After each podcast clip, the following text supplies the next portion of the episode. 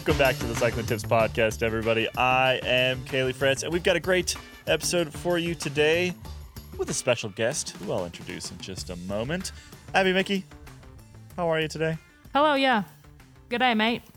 Are you in Australia? What, what, what's going on down there? I've been hanging out with Lauren Rowney too much. I think you're just trying to make our Australia's listeners feel welcomed, aren't you?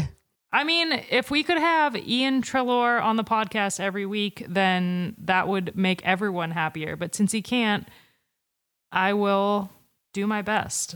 Uh, believe it or your accent was really spot on. Believe it or not, that's how ex- that's how Ian sounds. I, I I used to work with him in a bike shop, and there he uses Bonza, Crikey mate, uh, put another shrimp on the barbie. Oh, oh, oh, them phrases all the time.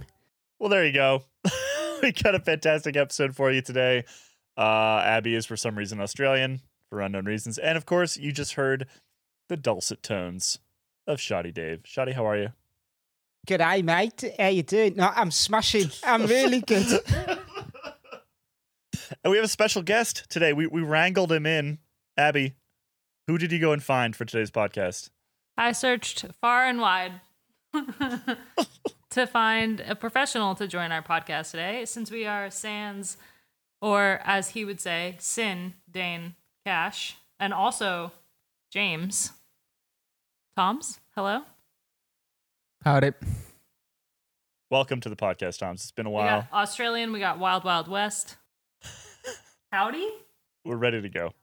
We're ready to go. All right. We're going to get into this episode. We've got a lot to talk about. We've got the Vuelta to unpack a little bit, and specifically some some drama from the final stages. Uh, Miguel Angel Lopez dropping out of the Vuelta. And, wow, there's been a bunch of chatter back and forth since then. We'll get into that in a little bit. We're going to hear from Jack Haig, who I guess kind of caused the drama, didn't he? In, in a certain way. He was the one that created the split that got rid of Miguel Angel Lopez. Uh, we're going to hear from him later in the show. Nice long interview there. We've got the Ceratizit Challenge. Abby's going to update us on what's going on there. And the Benelux Tour, which, as we mentioned in a previous episode, is a pretty good proxy, maybe prep race for Worlds. And we're going to talk about who was looking good there, who wasn't looking good, what we think ahead of the World Championships, which are coming up really, really soon. And then, of course, it's Eurobike time right now. Trade show's not sort of fully, fully back, but we did send Shoddy Dave up there, and we're going to hear about, well, everything you saw in Friedrichshafen. Or didn't see as the case would be. or didn't see as the case would be. Yeah, yeah. The um, I was actually surprised that Eurobike happened at all this year, but it did. So we sent somebody, and that was you. Uh, we've also got Ronan McLaughlin at the I A A show right now, which is a mobility show. Uh, he's, I think he's mostly been looking at cars. We sent him to look at bicycle-related things, and most of his Instagram has been cars so far. But hopefully he turns it around in the next couple days. I don't think he's even looking at anything. I just think he's just, like, hanging out in the quote-unquote press buffet. Eating the delicious food that B M W Eating has made for him. Spoonfuls of things. Like yeah. one spoon with like a tiny bit of food on it. It's a rough life Ronan has. But before we go anywhere, Shoddy, what are we learning about Continental today? All right, and so we know that Cycling Tips is all about road cycling.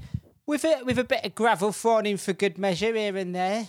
And we've talked about Continental's road, gravel and even urban tyres quite a bit over the past couple of months. But those are... But those are only part of Conti's bicycle tyre range. Yet we're going to be talking about mountain bike tyres today.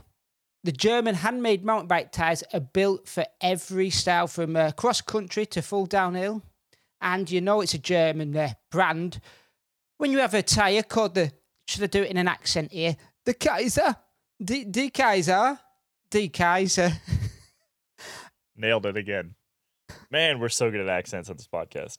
It won't come as any surprise to regular listeners that Conti's mountain bike tyres also use Continental's famous back chili compound. But did you know that Conti mountain bike tyres borrow tech from the car industry uh, and their car tyres? Maybe Ronan can pop round and check out what they've uh, what they've got going on over there. Apex stability, the tyre in turns, reduces puncture risks and keeps the tyre on your rims. It's a technology that makes sense for high volume bicycle tyres. So when you're kitting out your mountain bike tyre, make sure you check out Conti's range of mountain bike tyres. There we go. Thank you to Continental for sponsoring today's episode. Now, hold on. Let's get into hold it. Hold on. I was when I was handed this call sheet today, and Abby said we're going to be running through um, chunky stuff for the ad. I thought, hang on a minute, is Ab talking about me when you compare me up against Toms? But no, we're talking about chun- chunky tyres. Have you not been riding as much as you would have wished, Shoddy, uh, right now? N- n- nine weeks in with a new little girl, it's a definite no. You know all about that, though, don't you? Not too surprising. I do indeed. I do indeed. All right, let's get into today's episode. Should we start with the Vuelta? Abby, who won the Vuelta? Uh, Primoz Roglic won the Vuelta, which I think we kind of all saw coming. Uh, I don't know, stage, what, two, three? When, like two, probably two. Yeah. Yeah. Um, at, at the Olympics, we'd already were like, oh, yeah, he'll probably win his, what, fifth, sixth, seventh Vuelta. Um, so he, he did win. He won by four minutes and forty-two seconds, which hilariously, when I was looking up the results from the Tour de France, that was, that would have been like sev- seventh place is that far down. Um, I think on the Tour de France from between one and seven, and at the, at the Vuelta, he won by, by that margin. So pretty incredible ride by Primoz Roglic. Um, he clearly thrives in Spain. And, uh, I mean, since we last recorded a podcast, like we don't have to get super into the, the, uh, every single stage, but there was some really, really exciting stages between last week and this week.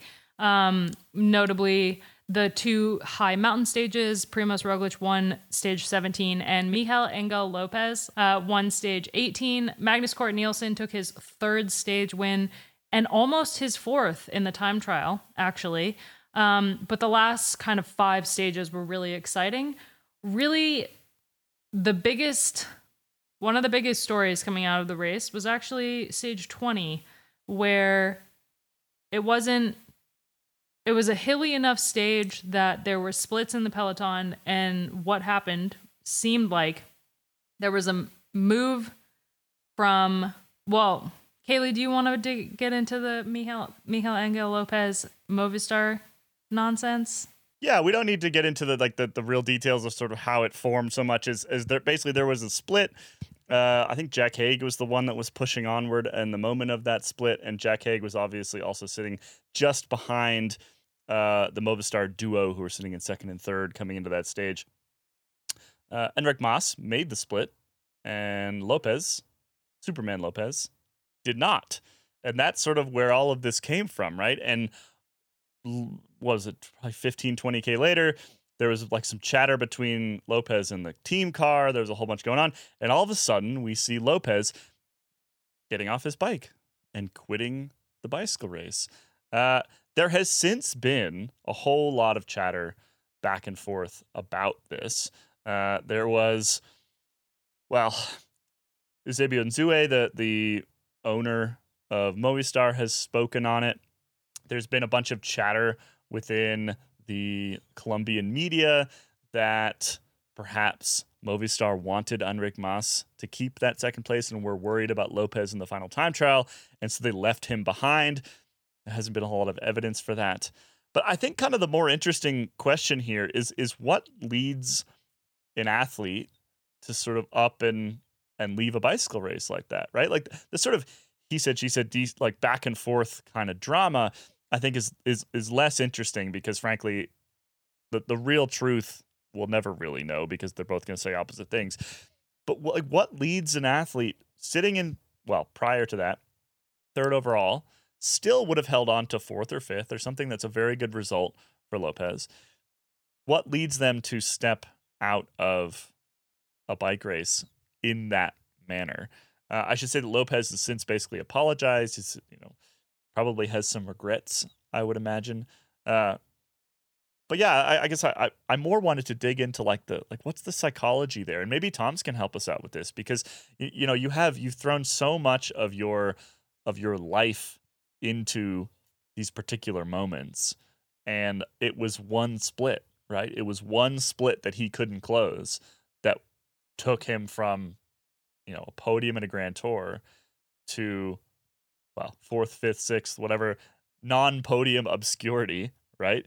I think for a rider like that, it's, it was sort of a podium or nothing, right? So what's the, what is the, what's, what's the, what, what's, what does that feel like? What is, what's the psychology behind that? Toms, can you, per, can you shed any light on this and sort of like the dealing with disappointment kind of aspect of professional sport? Well, I mean, maybe the closest we'll get to the truth is the Movistar Netflix documentary. I can't wait. That I, that I actually kind of now want to watch because I've never watched any of it, but maybe it will be interesting now.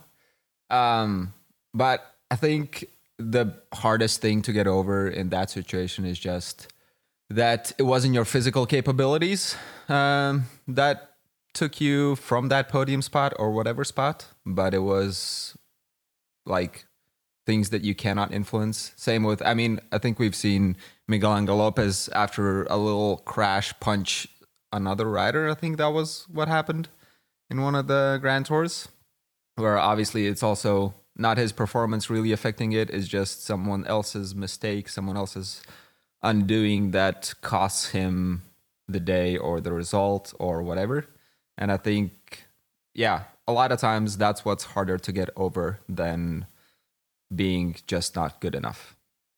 I mean, that initial split um, when the the general classification rode up rode away, and he was stuck in a group with Bernal and stuff. I don't know if that was he couldn't close the gap or he hesitated because Enric Mas was riding up the road, and he just maybe didn't realize what was that the, the people that he was with didn't have the legs to pull it back. And he did, it seems like based on his performance throughout the race, he had the legs to be able to close that gap. But the team was telling him, and this is where we get into the hearsay, right? Because the team... We, we've heard from his coach that the team told him to sit up um, in that group and just like coast along in that group and watch his his podium finish right away from him. And at that point, that's, you know, if you're a professional bike racer and your team tells you, hey, we want you to do this, even if you're like, I don't like that call, you do it. They've also said, though, I mean, so Udoe came out and said, well, he just had to close the gap early on, right? And I think basically, like this is this is where the tension is. Where if he w- if he had been able to cross that gap as soon as it opened, this would all be a non-story, right? He would have he would have been up with Enric Mas, and it would have been a non-story. The team is saying that he was unable to close that gap, and in fact, Lopez even kind of said he was unable to close that gap. The there's a quote from him that that came out Saturday evening. We saw ourselves getting into a difficult position when some of the best in the G C went ahead of us. Bahrain played its cards well, and it's hard to close a gap like that, even if it's small at this point in the Vuelta. Legs are so tired, the level is so high, and obviously no one was going to help us out closing that small gap in that moment. That makes it sound like he couldn't, even if he'd wanted to, close that gap. And then once the gap had opened up, then he gets the call to sit up.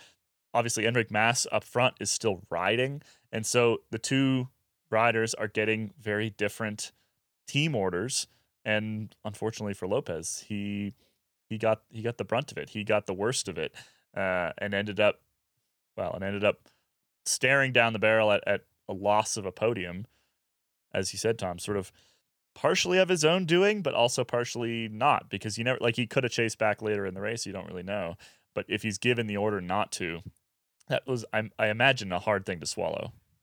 Yeah, I think, well, I didn't see the whole stage, but from the looks of things, and you guys correct me if I was wrong on this, um, it looked like that point in the race, they had done like a really hard climb, but the the section where actually the selection happened was not that hard. It was more rolly, more like false flats, uh, or let's say the speed was at least higher than at normal Vuelta grades. Thus, like, there were attacks going, and Bernal attacked, got brought back, and then the counter went, and that was the right counter. And obviously, in that situation, even if Lopez had made an effort in the first move, I'm sure he could have closed the gap if he was just there.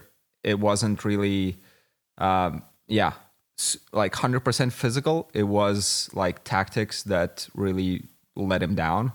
And that's why I'm saying that in that case, it's harder to accept than just getting dropped on a ten percent grade where everyone's going all out. Hmm. Yeah, if it's if it's just if it's just mano a mano, it's a different thing, right? Versus versus tactics or team tactics or whatever.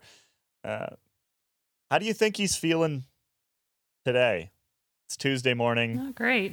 You think he's you think he's bummed about that decision? I mean, is he regretting that decision? I mean, he well, according to reports, he didn't go to the team dinner after the Vuelta, um, which is kind of like. Again, if you're on a team, even if you've had a bad race, you kind of suck it up because, I mean, you've he's done the whole Vuelta, whereas his team rode for him. They sacrificed for him, and he did win a stage. So uh, regardless of how you feel, you hold it in until the next day. I mean, of course, the athletes are humans. Like, emotions are totally normal. But you also have to keep in mind all of the teammates that you have around you and respect them, which is basically what his uh, team owner guy said today uh, as we're recording this. Yeah. So Tuesday, yeah, in a Spanish radio interview that um, he was that what he did was disrespectful of his teammates, and now his contract is in jeopardy. So yeah, I'm sure he's not feeling too great about about the decision right now. Do, do you think you, you you mentioned sort of human, the fact that athletes are human? Um, obviously, it's true. Uh, so does something like this? Oh, Toms is making his. Did he just did he just short circuit over there? I think so. Let me just plug him back in, Abby. Plug him back in. No, but uh, so so does this make Lopez more relatable? Does it make, like, is he going to gain fans from this, do you think? Or is this, you know, it was it was disrespectful for, to his team and his teammates, and, and you know, people are not are not going to like him as a result? Because because I find myself kind of like, yeah, it was not a great moment, you know, but who hasn't had a not great moment doing something, whether it's bike racing or anything else, where, you know, you're a little bit embarrassed about your reaction in the in the moment to something. Who hasn't done that? Does does this make him more almost more relatable than if he had just finished in fourth? Maybe. But I think it'll depend on how you come at the sport and what nationality you are as well, and how uh, heavily you follow the Movistar team. Because you you look at that team and they've always had this, well, over the past, what, I want to say six seasons at least, have had this very a lot of infighting, and still, Always. still. Well, you, you go back to when it was Il Belair's, all the way back to I mean, Reynolds' day, Benesto day, and it was a solid Spanish team. It still is a solid, solid Spanish team, but there definitely seems to be a lot more drama. Whether that's down to social media, Netflix, us being able to see that, or. Um, Yeah, there being a lot more media at the races, being able to see that, we won't know. But I think uh, I think it depends how you come at it as a fan, whether you're hardcore Spanish fan, hardcore Movistar fan, or sort of, yeah, another nationality. I mean, you can see that in the, in the media, right? Like like I said, the Colombian media has obviously come to Lopez's defense. Uh, Colombian cycling media in particular tends to be even more kind of cheerleadery than, than some other nations. Uh I would say, well, every every nation's media is somewhat somewhat of a cheerleader for their own riders, but uh, the Colombians in particular uh, are even more so, which I kind of love actually. But they've they basically come out and said that there was a conspiracy on the part of the Spanish owners of the team and the Spanish G Ss of the team and the Span the Spaniards in the team to prevent Lopez from overtaking Mas in that final time trial. Now, again, there's no evidence for this. The I don't think that just watching the uh, the racing would suggest that that's not really how it went down. But still, there is, like you say, it kind of depends where you come from, who you started out supporting, where you end up at the end of this thing. But I do I do genuinely think that for for a certain for some fans, watching riders be human Maybe not in this particular way. This particular way has a little bit, um, I don't know, not as inspiring as some other means of, of being human. But I think watching athletes be human makes you a fan of them. I think that that's actually one of the sources of fandom, and particularly in cycling, because it's such a hard sport that when you see when you see riders crack, when you see the the facade break down and you see who they are on the inside, even just for a second, that makes you a fan of them. And so, I, yeah, I do wonder whether we end up with more Lopez fans at the end of this than than before. I don't know. Maybe, I feel like c- cycling in general really values like uh stoicism, unreasonable expectations in in their athletes. um I mean, there's like Lefebvre fans out there who think that he's totally spot on about Sam Bennett and has every right to say everything he was saying over the summer about Sam Bennett, and I feel like that kind of that there's not a lot of them, though. I mean, that's debatable. I tweeted about it one time and I had to mute my uh, my mentions for like three days afterwards. I mean, that's it's just like it is. Cycling in itself is like a very interesting. But I think like if you're if you're kind of an American, if you're from like a softer nation, um, like us. Yeah, I mean, we fa- we love underdogs. Look at us. Look at who we pick to win these races. We love underdogs. I feel like he's not necessarily an underdog, but he shows some similar traits to an underdog in this particular instance. Like, yeah. Well, and, and it's it's this is a theme that's come up a bunch of times throughout the summer, right? I mean, you, you can you can draw a pretty close line between. between what happened at the Vuelta over the weekend and Simone Biles at the Olympics, right? Like it's it's it's it's a, a topic and a theme that keeps coming up in the last year or so of athletes just kind of standing up and saying, like, I couldn't handle this moment and I don't want to handle this moment. And I shouldn't have to handle this moment. And that being okay, right? Granted, again, Lopez's situation slightly different. I think like not going to the team dinner is not a great look at the end. Uh, Leaving the race entirely is obviously not a great look in general, and in particular, given the sort of culture of cycling and and the the hard man aesthetic and things like that. Anyway, we we well, we can move on. We can move on from this. Before we move on, I I do want to say like I I want to say like on the record, I have no problem with him uh, DNFing the race because of like human being human. The moment for me where I'm like, I don't know if this makes him more relatable is not going to the team dinner.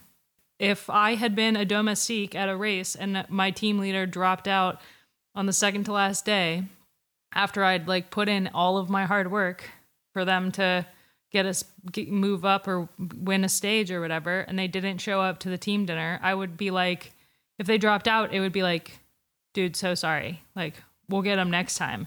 They then didn't show up to the team dinner. It'd be like, what the hell was all my hard work for, you know? Does that make sense?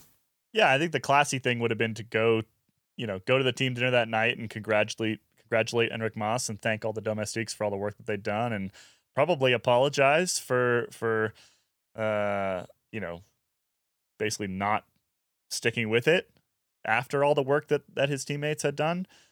But at the same time, I think that if he had done that, the rest of the team probably would have rallied around him and said, you know, like you said, we'll get him next time. I would agree with that. All right, let's move on from the Vuelta. As I said earlier, we are going to hear from none other than Jack Haig. We'll hear from him at the very end of today's show. Of course, Haig finished in third, seven forty back on Primoz Roglic. Matt Denif spoke with him. We'll hear from him in a bit. But first, we got two other races to chat through. The Ceratizit Challenge. Abby, what happened? Yeah, it was a really interesting race with four pretty dynamic stages. Uh, for a full recap, check out the Freewheeling podcast this week. Uh, we dug into everything that happened at the race, had a couple debates that weren't really debates because we all agree with each other. So I think we need to, uh, I don't know, get Annemiek van Vleuten on the podcast to talk about the um, whether or not uphill time trials should be a thing. But yeah, it was the the first stage was one of the most interesting ones, with a breakaway going away with Marlen Reusser in it, who is the silver medalist from the Olympic Games. And then she won solo by a minute and a half, um, which is a very interesting way to start the race, and some incredibly odd tactics from the rest of the teams to not immediately chase that down. Uh, the overall was won by Annemiek van Vleuten. She won two stages, the uphill time trial on stage two and the stage three mountainous day. She won by almost three minutes that day. It was a pretty impressive performance. And uh, the final stage was won by Lotta Kopecky, who's back after crashing in the Olympic uh, track Omnium. Good. Glad to hear she is back. Yeah, some very strange tactics, the lack of chasing. You'd think they would have learned from the Olympic Games, right? It's like, maybe don't do that anymore. Maybe well, just pull have, back. We have a couple theories on the podcast. Um, one theory is that the women's races are the, the the calendar is very poorly made. So the there's a pile of races in the spring and then a pile of races end of season, and the combined effect of twenty twenty being like a very emotionally draining but also physically draining year with all the races back to back last year, and then basically no rest uh, before they started racing in twenty twenty-one, means that a lot of people are fatigued, and uh, most of the peloton has kind of just checked out at this point.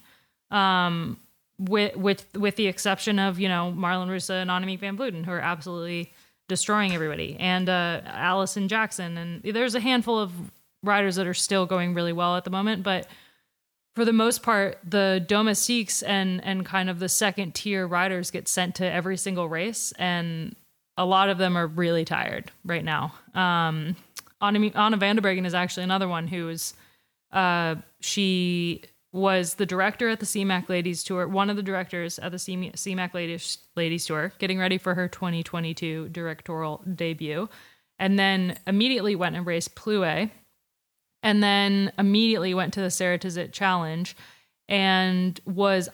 In my preview, I said it was going to be the last battle, the final Annemiek van Vleuten versus van der Breggen battle. And van der Breggen was in a break on the final day, which a year ago, Anna van der Breggen, in a break of four, um, it's over. Like, the race is up the road. But on in the on Sunday, she just wasn't, she wasn't a factor. And she's afterwards, she announced that she would no longer be competing in the European Championships. So... clearly ready to be done. As we said on Freewheeling, she is well within her right to be done um, with the career that she's had. But it's uh, it's definitely some some interesting tactics going on in the women's peloton at the moment.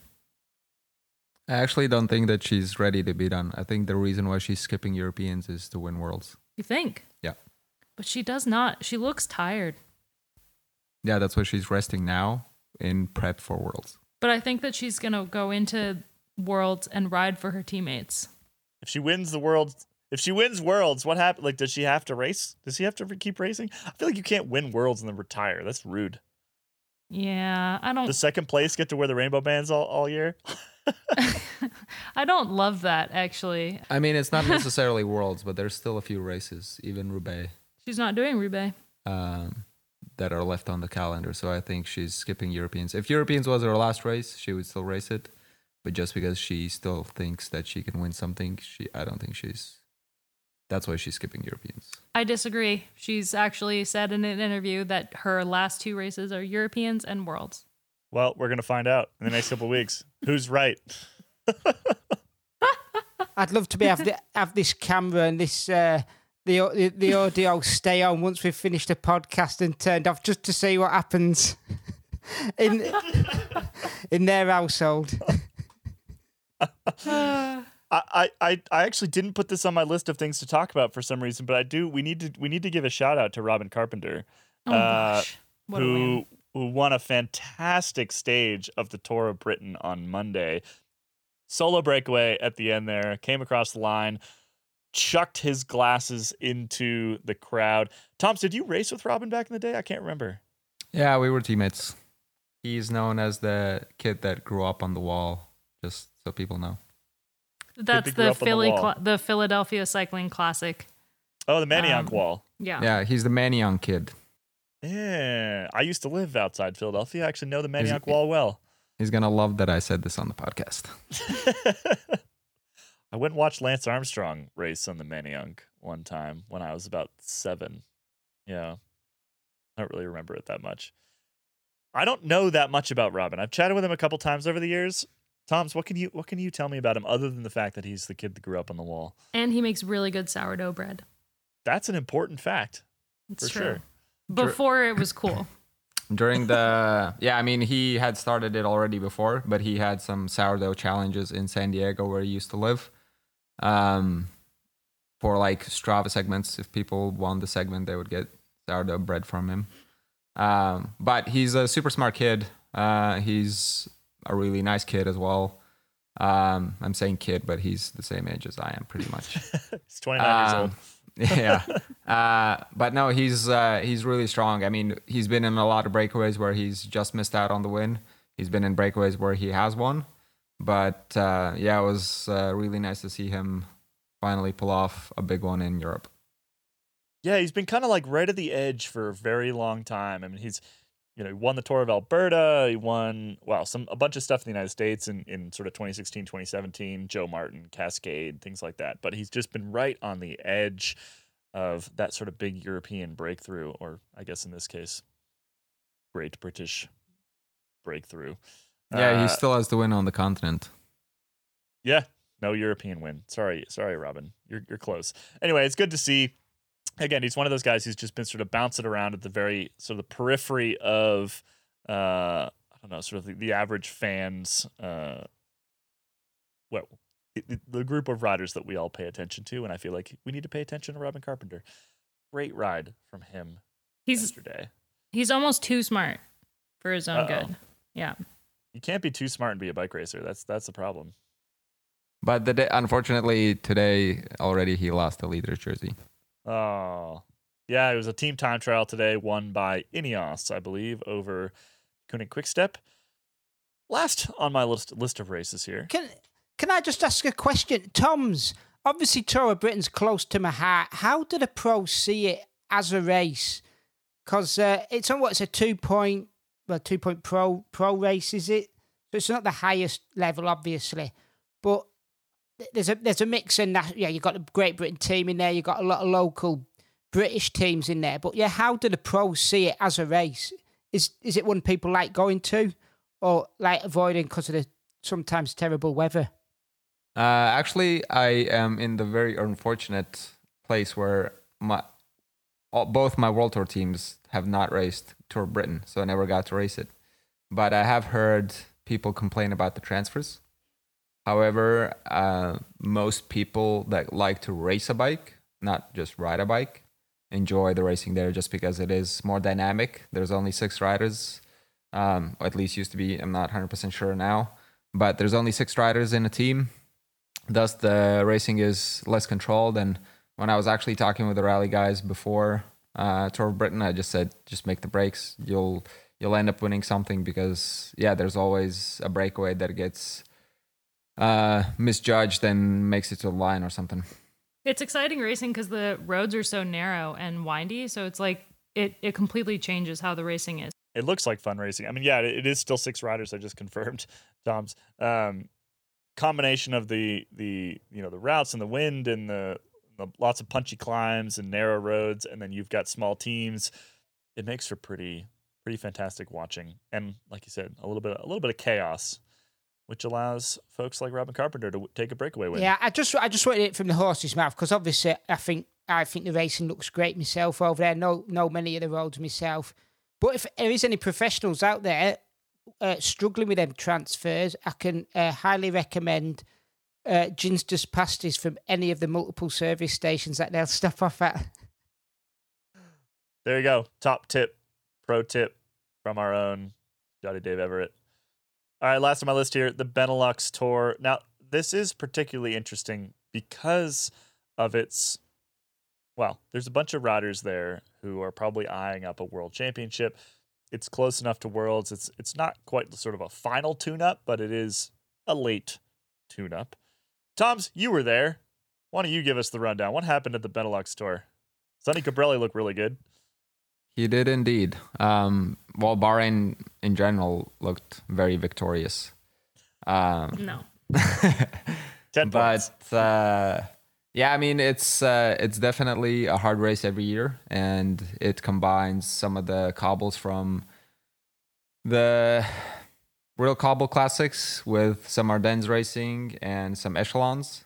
And first, they didn't disappoint straight away. We had echelons. We had a group of some thirty riders that um, arrived only in the front.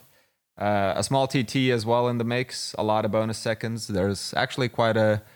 Uh, one thing the race has that is very different from other races. There's the golden kilometer that's always within, let's say, last thirty kilometers of the race, where...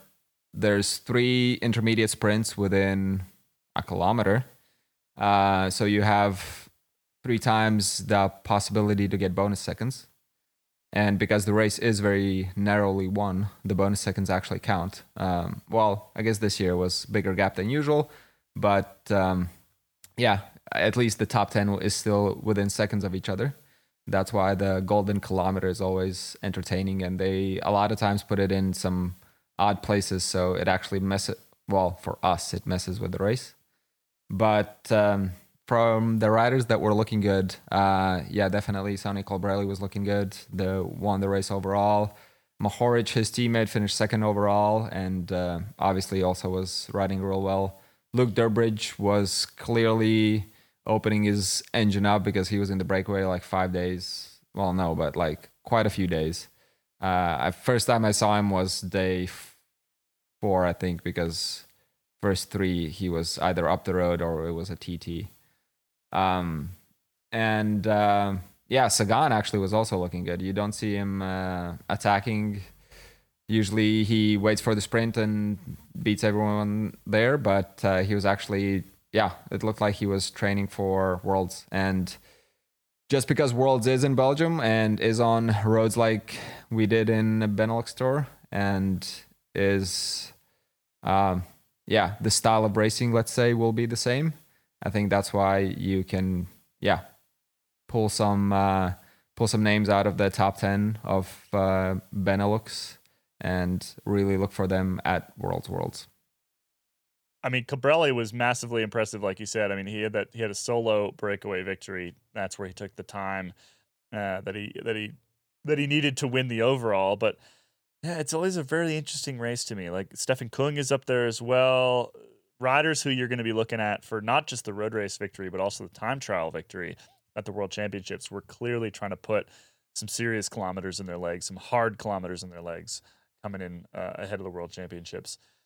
I want to return to this golden kilometer thing real quick because that's crazy and awesome. And what, like, should they do that in more races? Like, what if they just did one of those in the Tour de France, for example? What would that do? I mean, depends on what the seconds would would be. If it's just three to one, then in the Tour, it doesn't really matter that much. But I think what they're missing out actually is putting the golden kilometer also sometimes within the first thirty Ks. Before the break goes, uh, because then someone can sneak into the break and just sit up and not waste too much energy. But uh, yeah, some days it was like within the last ten K, and then it gets pretty interesting. But it, I mean, I like that. I like that uh, they do this. It's quite entertaining. What if it was what? like one minute? Like a minute, a minute bonus?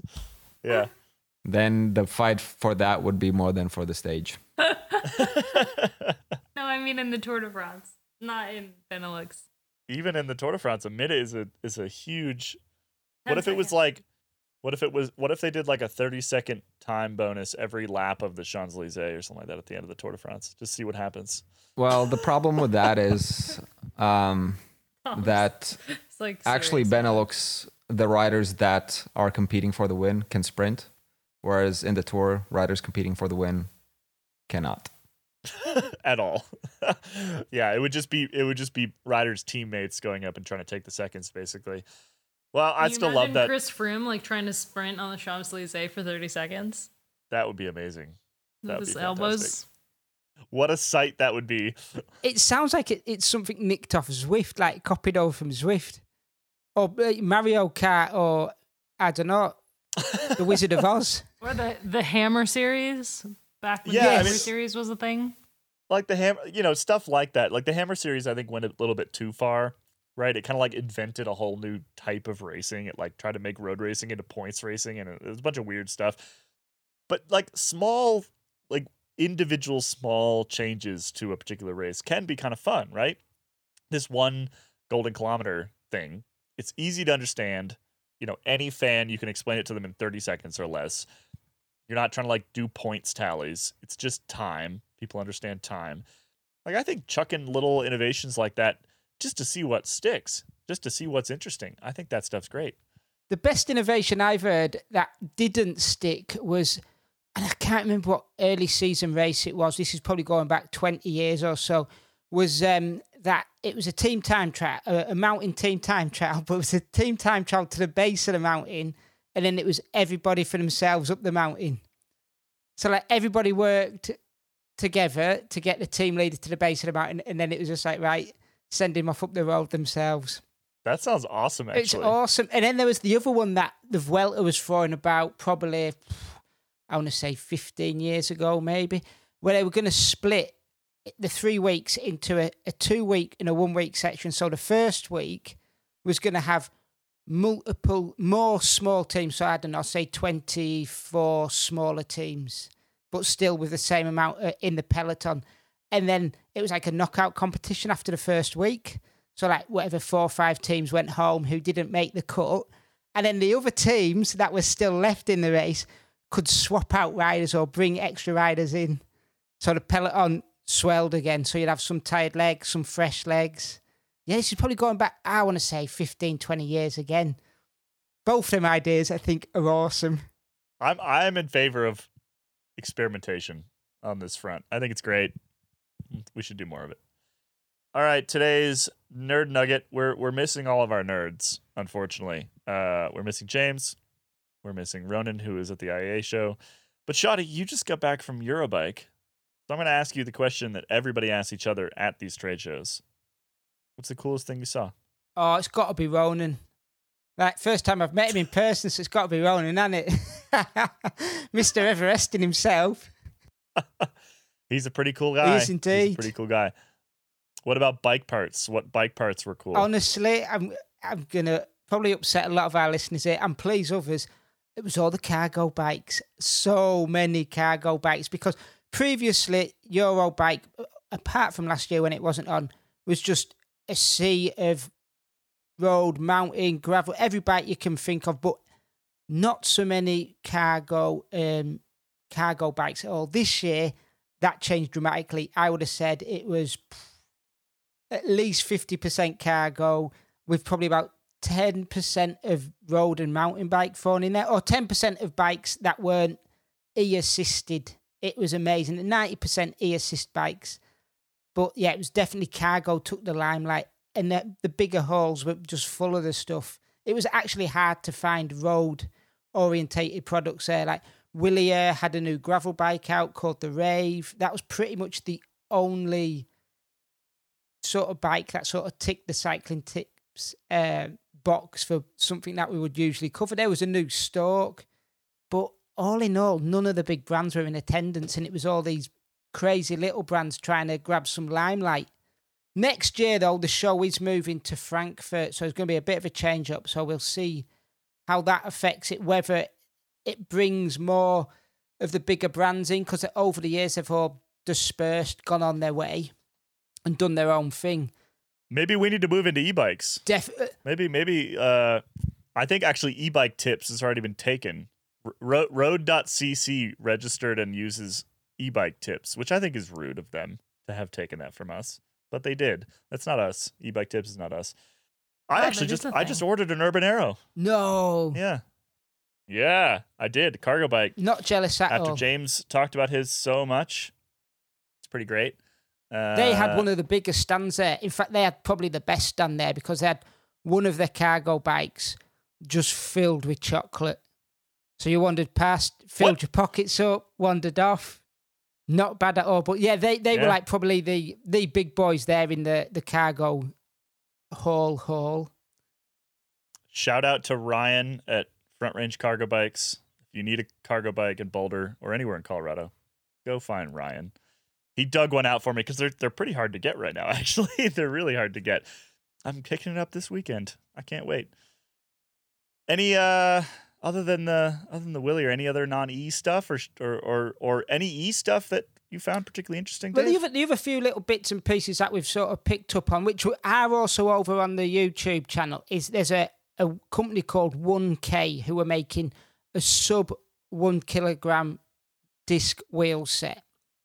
It's incredible. The spokes, the spokes are basically a, a continuous fibre, and they kind of wrap, click on and wrap around their own proprietary hub, and you can lace it to any Any pretty much any rim out there with their own proprietary nipples and stuff. And the, the wheels they had built there were nine hundred thirty grams for a, a disc-specific pair. So they were pretty crazy. Sticking with wow. the uh, wheel sort of stuff, there was a company called Grava. Not not the greatest of names out there. But they had um, s- a self-inflating wheel and tyre set, basically. So you can ro- roll along, hit the gravel, reduce the pressure in your tyres, get back on the ha- the smooth surface, pump them up on the fly. Pretty expensive. That's kind of cool. It, well, yeah, no. Dep- I just, does it work? It, Ronan had a play on it. I had a chat to the guy, and apparently it does work. They've been working on this product for, I think probably, I think they said three, four years, and they spent several millions of pounds developing it, and it's going going to be launched any day now. So you jump on the website to check all this stuff out. Yeah, head over to cyclotips dot com. Great website. And also to our YouTube channel to check out everything from Eurobike and the I A A show, which has, well, it's the future of mobility. I like to think that bikes are a big part of the future of mobility. And at Cycling Tips here, we're we're constantly thinking about sort of how how we really want to talk about this stuff and how we want to cover it and and well, basically how it affects our audience, which is you out there. So if you have thoughts on that, I don't know, send me an email, editor at cycling tips dot com, or tweet at me or something like that. Because we, uh, well, Eurobike makes it clear. This is the this is the future of wheeled devices. And if, you know, at Cycling Tips, we're not, we're not just bicycles here. We're not just bike racing. We'll talk about all kinds of stuff. With that, let's drop into our chat with Jack Haig. This is how we're going to wrap up today's show. So thank you, everybody, for listening. Thanks, Toms, for joining us on the episode. And let's hear from Jack with Matt Deneve. Bye, everybody. Well, congratulations on the result. Um, wow, it was, yeah, damn impressive. You must be stoked with how it all turned out in the end. Yeah, mate, it's it's pretty unbelievable. And I, it hasn't really sunk in, I don't think. Like, I don't really maybe appreciate what actually happened, because maybe if if, if it had happened at the, at the tour, and I'd kind of like planned my season around going to the tour and trying to ride G C there and sort of put so much pressure on the build up and everything to it, it would feel a little bit more, more real. But because after breaking the collarbone and then the collarbone surgery and the fracture that I had being so bad, and then at one point basically they were telling me that my season could be finished, like maybe I might not even be able to come back and race Lombardy, but how bad the fracture was. Wow. And then going through all the rehab process and just like all the stuff that went on, and then not even knowing whether I'd race Welter until like basically ten days before it. So I need to have a checkup x-ray to make sure everything was healing properly. And then going to the race, helping Mikel the first week, kind of sacrificing myself a little bit that first week. Like, I think, I forget what stage number it was, but it was the stage that we finished near Valencia, and I had that two-kilometre really steep climb. And we had, like, some crosswind sections before it, and I did quite a lot of work there trying to protect Mikel. And we arrived at the bottom of the, the final climb, two kilometres to go. And Mikel was not really too close to the front of the, the group as we entered the climb, and I was a little bit further up. And I heard on the radio, like, Jack, wait. So then I sort of turned around, watched as I saw Ineos riding away up the climb, uh. waited for Mikel, rode with him until, like, a K to go. And I was so close just to sit up sit up, and just ride as easy as possible to the line. Wow. And in the back of my brain, I was like, ah, it's only one K. All right, I'll just go. And then I, I went, and then and I'm so happy I made that sort of split split second decision there to keep going to the line. Yeah. Um, like so, so many things could have happened throughout the race for the result not to have worked out the way it did. Mm. And then being kind of in fourth only with uh, stage twenty, and we like we had this plan of like, oh, maybe we can attack here and try and take some time back on Lopez so that then in the T T the gap isn't so big. And like it was never really a reality because I'd kind of accepted like fourth, not a bad result considering yeah. everything, like right, really good. And I was like, oh, this plan, there's about a two percent chance this plan's going to work out, but look, I want to give it a go because I don't want to finish fourth and be like, ah, what happens if we did this? Or what mm. happens if we tried that? So, like, look, I want to try. Same as the stage nineteen on the really steep, long climb that um, Lopez won. Yeah. I was like, guys, I want to make a super hard day and just see if someone cracks just so we can try. Because I don't want to finish the race not having tried anything. And then, uh, yeah, for stage twenty to all that to have worked out and Lopez pulling out, me getting the right break, Gino being there, and then coming into the the T T in third with a minute on Yatesy, I was relatively confident going in, but obviously there's always a little bit of stress there. Yeah. And then, yeah, for it to all finish with third, it hasn't really sunk in that that's kind of the result that I got. And now, like, I came home last night and we just had takeaway Indian and I had a beer at home and we went to bed. It like was completely normal and yeah. it hasn't really sunk in that like, yeah. I was on the podium twelve hours ago kind of thing. Yeah, that's crazy. Um, stage twenty, what was your take on the Lopez stuff while it was all happening? Because we know what happened now with him pulling out and very strange scenario, but what was that like out on the road when he was distanced and, and all that? Well, we didn't really know too much on the radio about him actually pulling out of the race, but it kind of all worked out that Ineos, I knew that they were going to try something because Bernal was seven, seven seconds behind me going into the T T, and for sure they were maybe not one hundred percent sure how I was going to T T. They probably thought Bernal would T T quite well, but obviously if you can be seven seconds in front, it's better than being seven seconds behind. And Bernal's a big champion, and for him to finish seventh or sixth or fifth mm. doesn't really make any difference to him because he's won already the Giro and um, the Tour. Mm. So I was like, for sure they're going to try something to try and shake the race up and get any time possible on me. And then they kind of made the race super hard in the final one hundred kilometers when we started hitting all the climbs. And after the super long climb, like about nine Ks long, there was that plateau section at the top.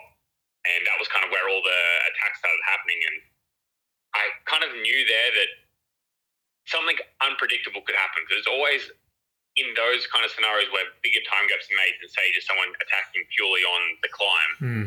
Because the gap will open super quick. People will look at each other while you're riding at forty Ks an hour at the front, and if people look at each other at thirty Ks an hour. Whereas on the climb, everyone's going full and you've got a five K an hour difference. Yeah, yeah. So but I, I knew that I had to follow Bernal at the top, but if I got into the right group with ideally Enric and one of the Ineos guys, yeah, the guys in the group that was maybe eight or ten people, they probably wouldn't chase. So I was watching, trying to figure out which moves to follow because you also have to gamble a little bit there. And it all kind of worked out perfectly that Gino attacked, I came across, and then I saw Enric was there, Primoz was there, and Adam was there, and I just screamed on the radio to Gino, like, go, go, go, go, let's go, because I knew there was about two kilometres to the top.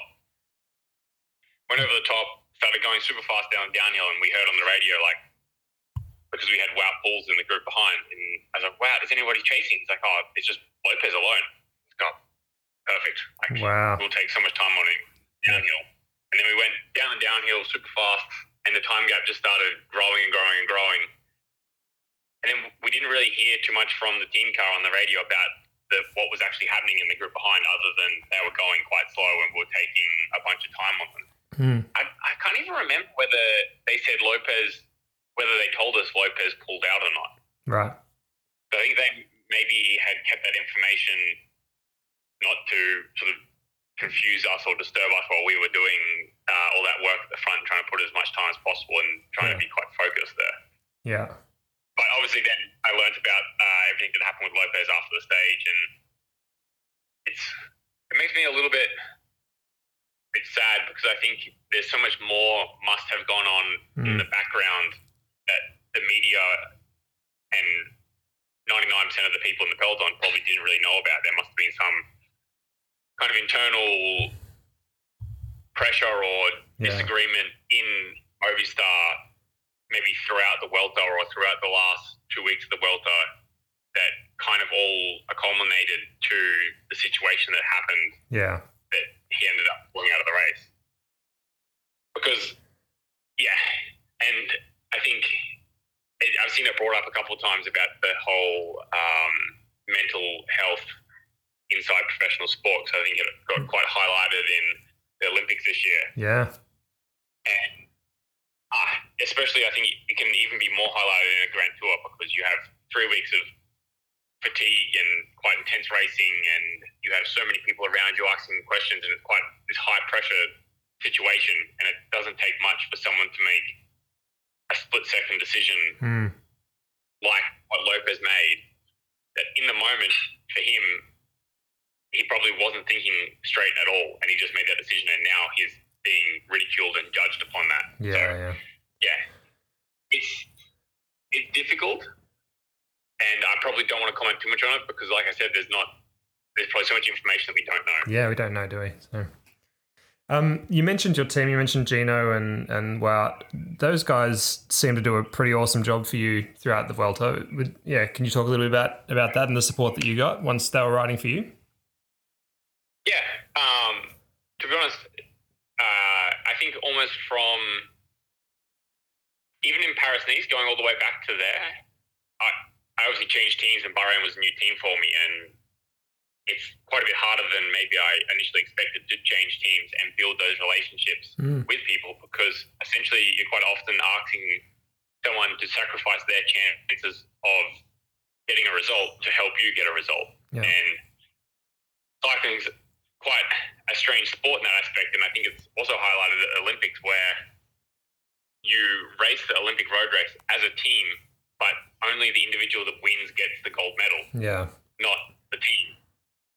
And I can't think of any other team sport where that's the case. Like you don't do the four by one hundred relay, then the person that does the last one hundred meters gets only the gold medal. Yeah, like that would seem super weird, but for some reason in cycling that's how it works. And it's a little bit different in the professional cycling world where, like, yeah, okay, you're all contracted under the same team, but also at the end of the day, it's only me that's standing on the podium mm. and you're sacrificing, you're asking your teammates to sacrifice for you to stand on the podium and miss their opportunities. Like, maybe Wout could have won a stage here and he doesn't have a contract for next year, and if he got into the right break and he won a stage and didn't help me, mm. that would help him find contract. And you need to build those relationships when you change teams so the people are willing to give everything for you. And I started to notice that the people that we had in the team here in Bahrain were super nice people and super willing to help. And that all kind of started in Paris-Nice. And as I was building up to the Tour de France, I kind of knew that I had to make a big conscious effort to involve my new teammates with me and try and Uh, build really good relationships with them, and that happened throughout the year, and it kind of accumulated now in Welter where I actually had a great time. The group of guys that we had there were super, super nice in the race, but also we had good times at breakfast and dinner, joking, laughing on the bus, and mm. they they were incredible the whole three weeks. Even when we were riding for Landa in that first week, everyone pulled together and was doing their bit for Landa there, and then they managed to change their mindset and really helped me in the final two weeks without an issue. Like, they changed the mindset straight away and boom, they were all in for me, and everyone did an amazing job. Yeah. Like, yeah, all the way from Jan and Yuki, who were really critical in the, the first two weeks uh, in the positioning and getting bit into when it was super hot. And then obviously once we got into the more mountainous terrain, the, the team was maybe more heavily weighted towards mountain support, and yeah, mm. everyone did an amazing job. You mentioned um, change of mindset there. What about for yourself when you go from riding for Landa to then leading the team's G C effort. How much of a switch, or how hard is that switch in your your head?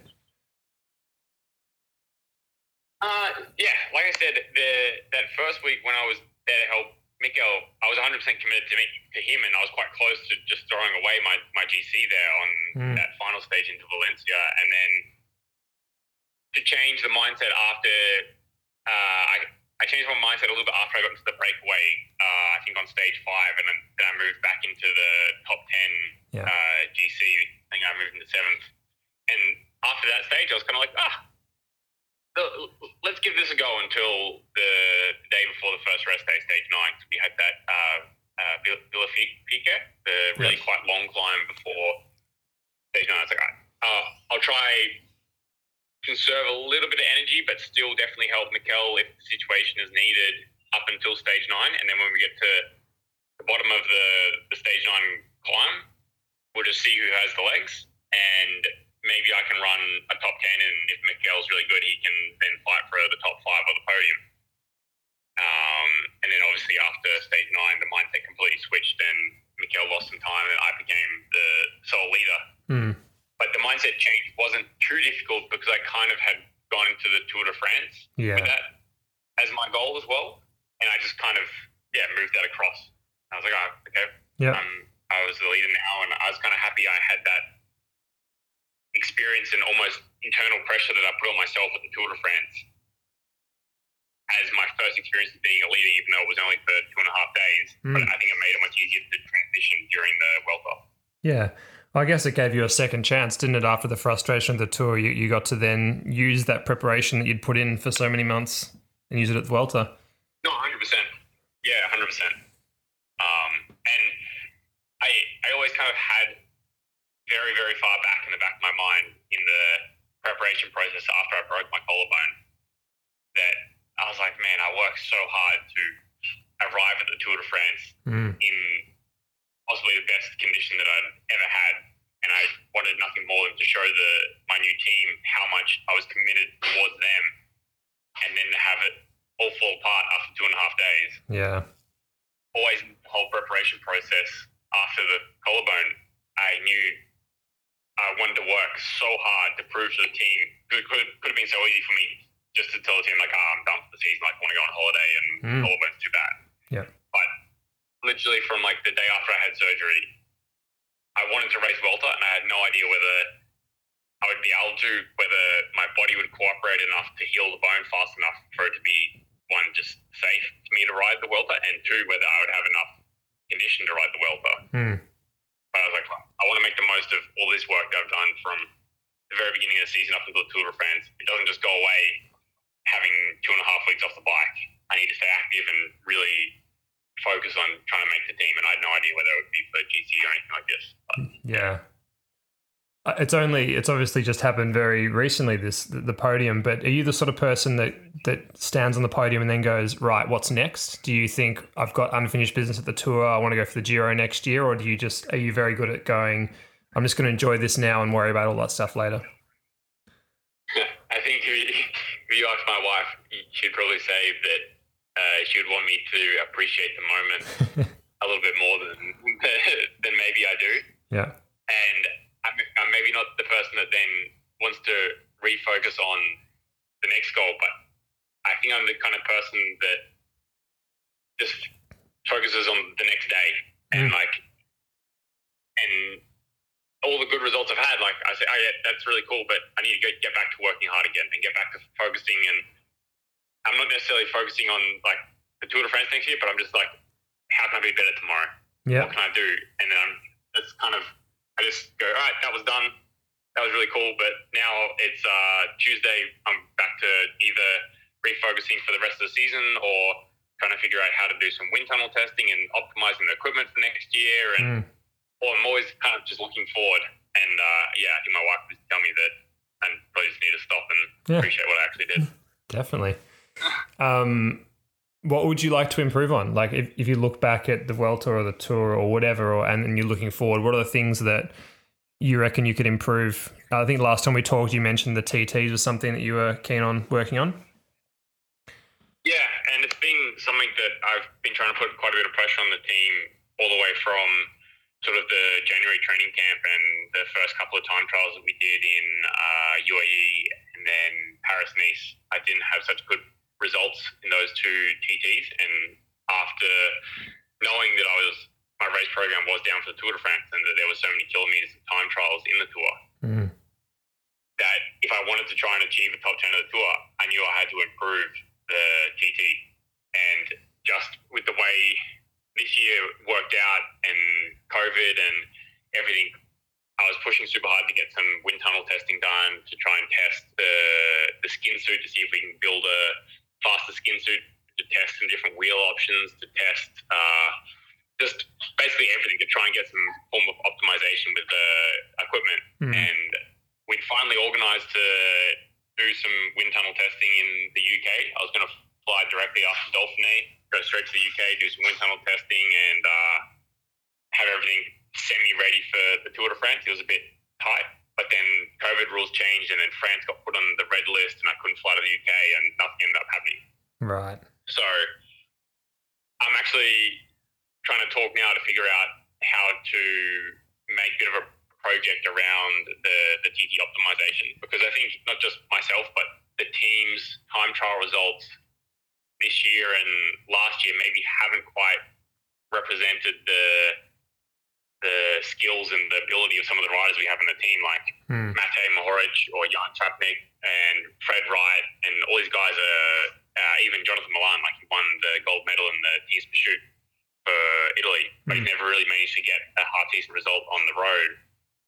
And I think we're getting left behind a little bit in the technology and research for the time trials, because we're seeing now the teams that are investing in that are now getting two or three or even sometimes four riders inside the top ten, top fifteen. And I would think a lot of that, those results come from the investment of money and time and energy into T T research and development. Like even now you see Cannondale, oh sorry, E F, they're starting to get some really good results in uh, time trials. Like yeah. even Magnus Kort's T T on stage twenty-one of Welter was pretty impressive. And then Stefan Bissiger has been doing some really good T T results. And I think that's one come from those guys being class bike riders, but also E F investing in the aerodynamics, in the skin suit, in the new bike and everything like this, putting it all together. Mm. And I think I think it was maybe the Torino, uh, the Giro time trial. I think Jumbo had like four inside the top fifteen, and Ineos also had like four inside the top fifteen or something like this. Yeah. And you see those teams have invested in the technology side of it, because otherwise, okay, they're, they're great bike riders, but they probably shouldn't have got that amount of people inside the top ten statistically. Yeah. Assuming that, you know, you guys can get the tech improved and get that right, I mean, you've got to feel like finishing third at the World Tour, you should be on track for a top ten at the Tour, right? That should be possible for you? Yeah, so coming back to the time trial stuff, I, I, I want to try and change the time trial from me being a little bit nervous going into the stage twenty-one T T with Adam being a minute behind me, mm. and rather, and then being able to use the T T as a bit of a bit of an advantage, or at least not have it as a tiny bit of a disadvantage, because sure. if you kind of look at my body type and you look at, I can obviously produce the power on the long climbs to, to stay up there with some of the best climbers in the world. I should be able to be finishing much, much closer to Primoz. I'm probably never going to beat him because he's an absolute weapon on a bike, especially a time trial bike, but I should at least be quite a bit closer than I was in yep. the final T T. And then, yeah, of course, I think uh, if I can get a top ten or a top five in the Tour next year, if that's on my race calendar, that that would be a really big goal for myself. And I, one of the more important things for me is to be part of the race. Like I kind of feel as though at the Welter, even if I finish like fourth or fifth, I hope from a spectator's point of view, or or from a maybe media point of view, Team Bahrain and, and myself were in the race. Definitely. You saw us trying to do things and be a part of the race. I think if you just finish like seventh or eighth in G C and no one really saw you in the race, then that's not really what professional cycling is about. At the end of the day, I think we're a, an entertainment sport and an advertisement for our sponsors, and if you can be part of the race and showing yourself, that's also quite important. Yeah. No, I think you guys did an awesome job of that. You should be very proud of how it went. Um, what about for the rest of the season? What does the, the last few months of the year look like for you? Um, I actually don't know, to tell you the truth. um, I, I'm hopefully waiting on a WhatsApp message uh, this morning, but uh, in an ideal world, I would really love to finish my season now. I think mm-hmm. it would help me appreciate what I what I achieved and just take some time to spend with with my my family, my, my new baby, or oh, not so new anymore, five-month-old baby, and my wife, and, and then also really create a bit of a project around this time trial and uh, really focus on trying to use these four, five weeks now to work on that so we can go into the winter and the preseason next year having everything done, because otherwise it does get a bit complicated. We start to do that in January, February, March, and then like if, if you sort of just get the equipment in Dauphiné and then it's kind of just ready for the tour. Yeah. So uh, we'll see, but uh, I could also be down to do uh, Lombardy and uh, Piemonte at the end of the season there. Yep. Yeah, cool. Oh, either way, once you get a get a break, it'll be well deserved, and yeah, I think you can be really happy with how the season's gone. Thank you, mate. I appreciate it. Is there anything else on your mind? Anything that you wanted to add, or stuff you want to say to people who are watching no, back home? Or? I'd just like to say, I think I've tried to say it so many times in the interviews that I did after the race that, like, the achievement that I did in Vuelta and all the achievements that I've done in cycling, it doesn't just happen day to day or month to month. It's kind of five, ten, fifteen years of people helping me along the way, and there's way too many people to thank that have been part of the journey from that sixteen, seventeen-year-old or eighteen-year-old kid to mm. where I am now. But, yeah, just to say thank you to everyone, because without the support that all these generous people have given me along the way, because a lot of the time it is generosity from someone to support another person like myself to achieve what I did.